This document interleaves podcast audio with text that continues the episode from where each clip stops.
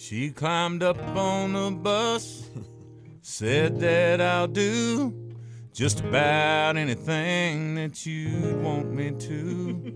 I got tickets to your show from the radio. They were free. I said, You got the wrong bus. She said, I know who you are. You're that rockabilly country singing superstar. And I thought that you might like to have a little bit of company. Uh-huh.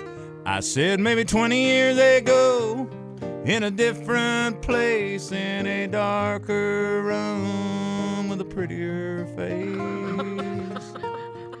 But there's just way too many fish in the sea, and getting caught with a whale would be the end of me.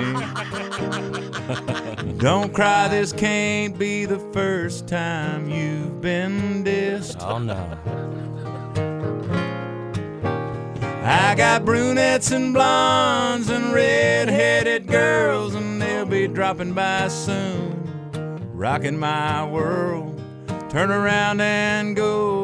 you ain't on See, only the best-looking tuna gets to be Star Kist.